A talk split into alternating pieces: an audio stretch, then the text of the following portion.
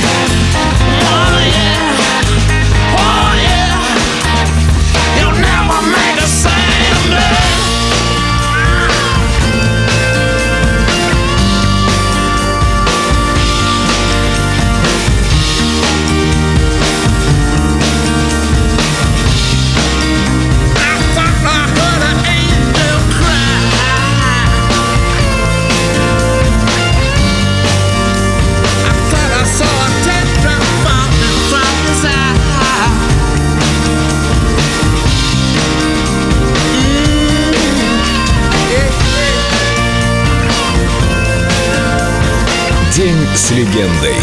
Роллинг Стоунс. Только на Эльдо радио.